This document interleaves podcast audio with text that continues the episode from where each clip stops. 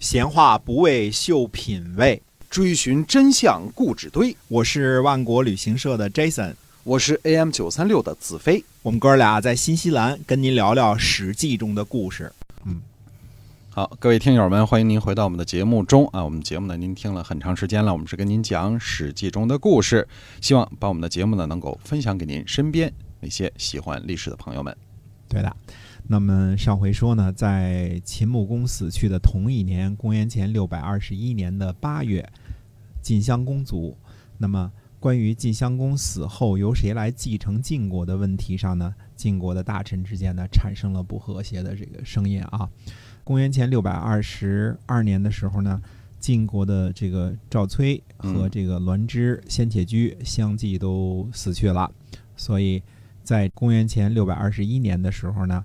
晋襄公呢，就在夷这个地方呢进行大搜。我们上次说过这个“搜”的意思啊，就舍弃了后建立的新上军和新下军，恢复到了三军六卿的这个制度。嗯嗯，我们注意一下啊，晋国呢除了六卿之外呢，还有没挂军职的卿，这个是不带军职也也是卿，也是高级官员啊。嗯，在这次大搜之中呢，那么呃胡衍的儿子胡射孤呢。担任了中军将兼正卿，赵崔的儿子赵盾呢担任中军左，这是两个最高的职位了，中军的正将和副将啊。那么杨楚富呢，从温地回来之后呢，又在董这个地方，山西万荣今天的啊进行大搜，呃，并且呢说服国军呢换了一下这个排位，改任赵盾为中军将。赵盾呢，就是从这个时候才开始主掌晋国的政治的。他上台之后呢，制定了很多的这个法律政策啊，让晋国呢依照一定的法律条文办事儿。杨楚富呢和赵崔的关系很好，是赵崔一党的。那么历史上记载说呢，杨楚富呢想跟随晋文公，他找的谁的门路呢？找的胡衍，就是就范的门路。三年也没有被任用，后来呢？改换门庭，投靠赵崔，三天就得到了重用，哎，可见这个赵崔还是很有影响力的，在这个晋文公这儿啊。所以杨楚富呢，对这个晋襄公说呢，他说赵盾有能力，所以呢，就废除了胡一孤的这个中军将兼正卿的职位啊，最后就由改由赵盾担任了。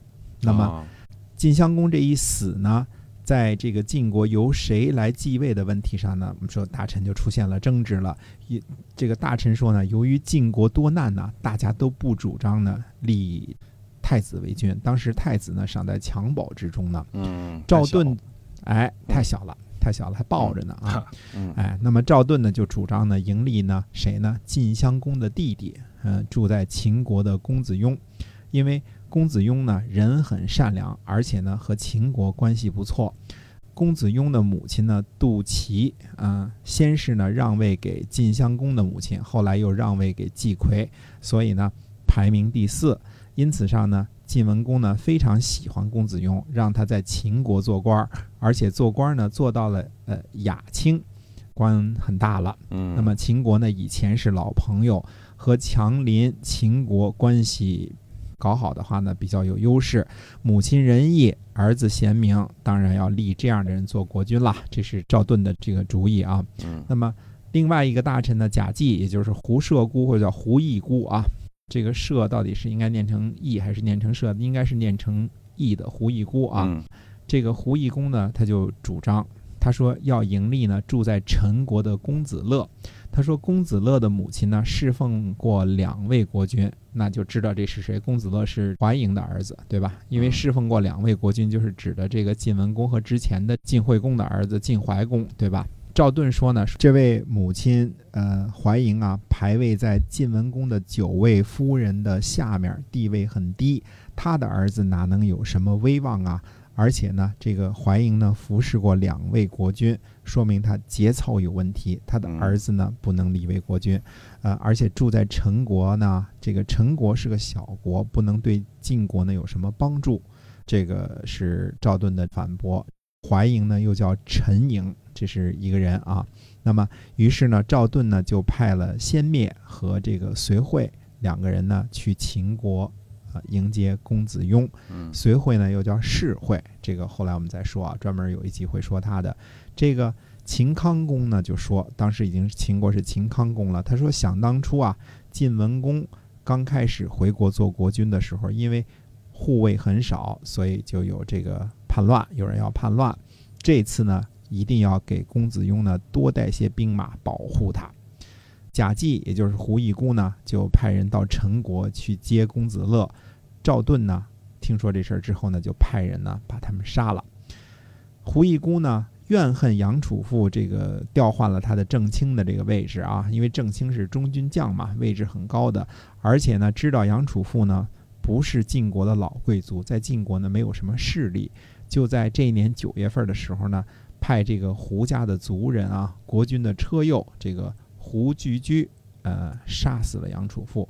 史书上记载说呢，晋国杀大夫，就是为了侵夺官职的原因，嗯因为诛杀其他的这个大夫啊，这叫什么呀？这叫呃作乱啊、呃尤其是这个有封地的大夫啊。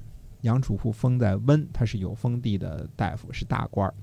十一月的时候呢，晋国呢就杀了这个胡居居，呃，贾季呢或者说胡一姑呢就流亡到了敌国。赵盾呢让手下的人叫于骈，把这个妻子啊护送给胡一姑。在这个夷之搜的时候啊，就是前面那次搜的时候呢，胡一姑呢曾经侮辱过这个于骈，于骈的手下人就说呢，说一定要杀了胡一姑报仇。呃，于骈说呢，不能这样，不能以私人的恩怨报复这个赵盾、李靖的人。最后呢，亲自呢护送胡一姑的这个家眷呢到了边境，还送去了很多钱财器用。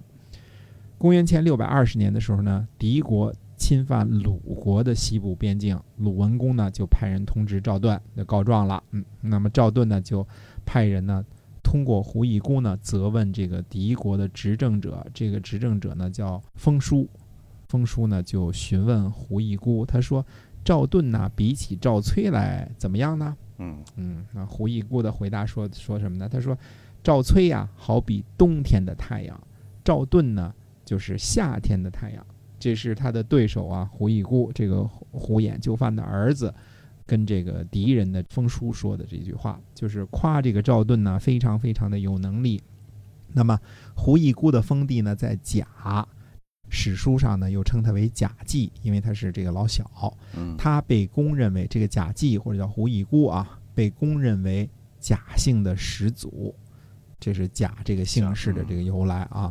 那么这下呢，大家都等着这个大臣这个先灭和这个随会去迎接住在秦国的这个公子雍回来做君主了，对吧？嗯没想到呢，国君嗣位的事情呢又有了变数。这个变数呢出在一个女人身上，那到底是什么样的变数？怎么会出在一个女人身上呢？那我们下回跟大家接着说。嗯好，我们今天的节目呢就到这儿跟您说再见了，我们下期节目再会。再会。